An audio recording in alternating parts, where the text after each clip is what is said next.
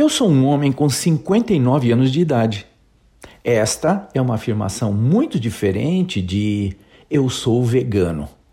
No caso da minha idade, não há muito que eu possa fazer sobre o que eu sou. Trata-se de uma descrição precisa de um estado de coisas sobre o qual eu não tenho controle, concorda? Mas quando eu digo que sou vegano, isso simplesmente descreve uma escolha pessoal. Quem quer comer de uma certa maneira, instantaneamente se torna vegano, ou carnívoro, ou kosher, o que quer que seja. Isto é sempre uma escolha. E como é que eu faço para que este eu sou da minha escolha se torne um eu sou permanente?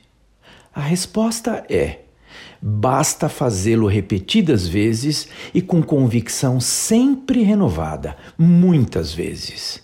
Quanto mais eu praticá-lo, mais isto fará parte de mim, mais será incorporado ao meu ser. Existe algo na sua vida que você deseja tornar permanente?